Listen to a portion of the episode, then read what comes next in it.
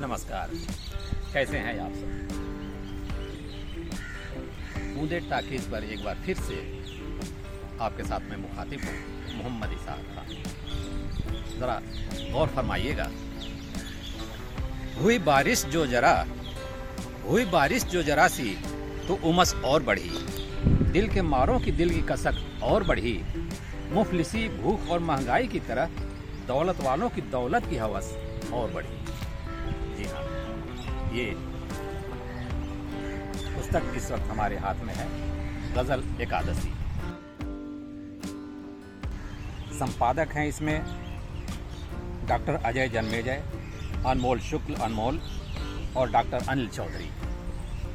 इसमें 11 गजलकारों के रचनाएँ हैं। और इसमें से एक, मेरे मित्रों में से एक हैं, मनोज तुली निर्जर ये इंग्लिश समाचार के एडिटर थे आकाशवाणी में, लेकिन अब रक्षा मंत्रालय में आ गए हैं। हम लोग साथ साथ काम कर रहे थे। परिचय हुआ। तब उन्होंने इस किताब के बारे में बताई कि उनकी एक पुस्तक आई हुई है, गज़ल एकादशी। दरअसल, गज़ल ने जब हिंदी बोली और भाषा से दोस्ती की, उसका एरिया जो है ना, दायरा और बढ़ गया। इसी सिलसिले में हम आज आपसे इस किताब की चर्चा करना चाह रहे हैं। इनमें, जैसा कि मैंने बताया, उनकी भी रचनाएँ शामिल हैं, मनोज तूली निर्झर साहब की। हम उस पर आप सर गौर करेंगे।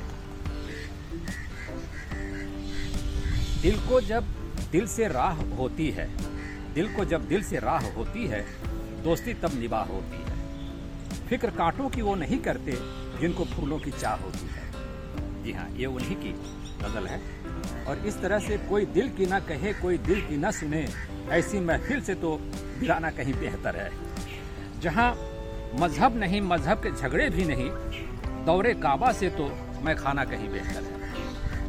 दरअसल, कहने का मतलब ये है कि जहाँ सुकून है, जहाँ शांति है, जहाँ इत्मीनान है, जहाँ भाईचारा है, वही मज़हब के करीब है।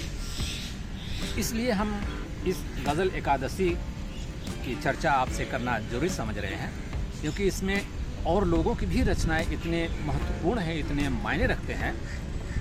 इसमें ऐसे ऐसे भी गज़ल हैं कि अगर यही हालत रही तो आने वाली अपनी पीढ़ी को क्या दो?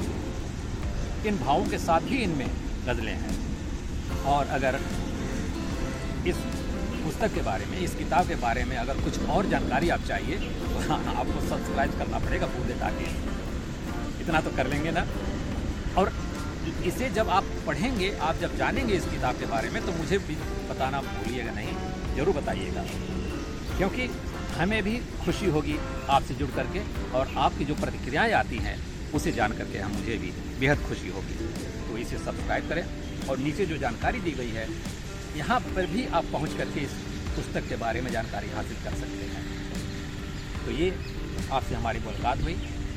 पन्ने पलटते हाथ सिलसिले के तहत। अगले एपिसोड में, अगले सिलसिले में फिर आपसे मुलाकात होगी। तब तक के लिए अनुमति चाहेंगे। नमस्कार।